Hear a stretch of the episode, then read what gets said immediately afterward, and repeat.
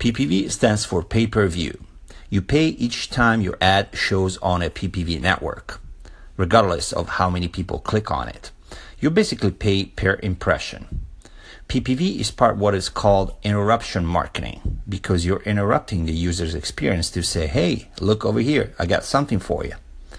If you're a beginner, PPV is probably one of the best places to start because the barrier to entry is low, because costs are low most cost per views, which are CPV, um, are very low, from a tenth of a cent up to five cents, depending on the country and the geo that you are targeting. This allows you to test many targets with a somewhat small budget. A target can be a domain or a keyword.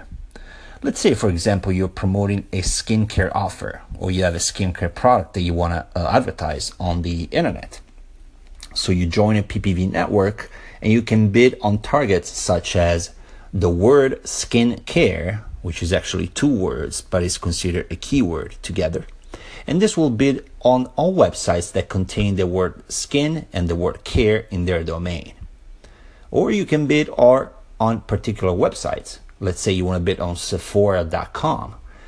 And basically, the highest bid with the placement uh, wins the, um, the bid and wins the auction and it will show in a tab below the tab that's showing the site. So let's say a visitor is on Sephora.com, they will see a tab opening up in the background, or there's a second tab. Let's say they're using uh, Google Chrome, they will see a second tab opening, and that second tab will contain your ad. This is an oversimplification, oversimplification, of course. Optimal targeting is more complex and goes way more in depth. But for the basic, the purpose of this um, audio is a definition. This is what I be, uh, be using. PPV stands for pay per view.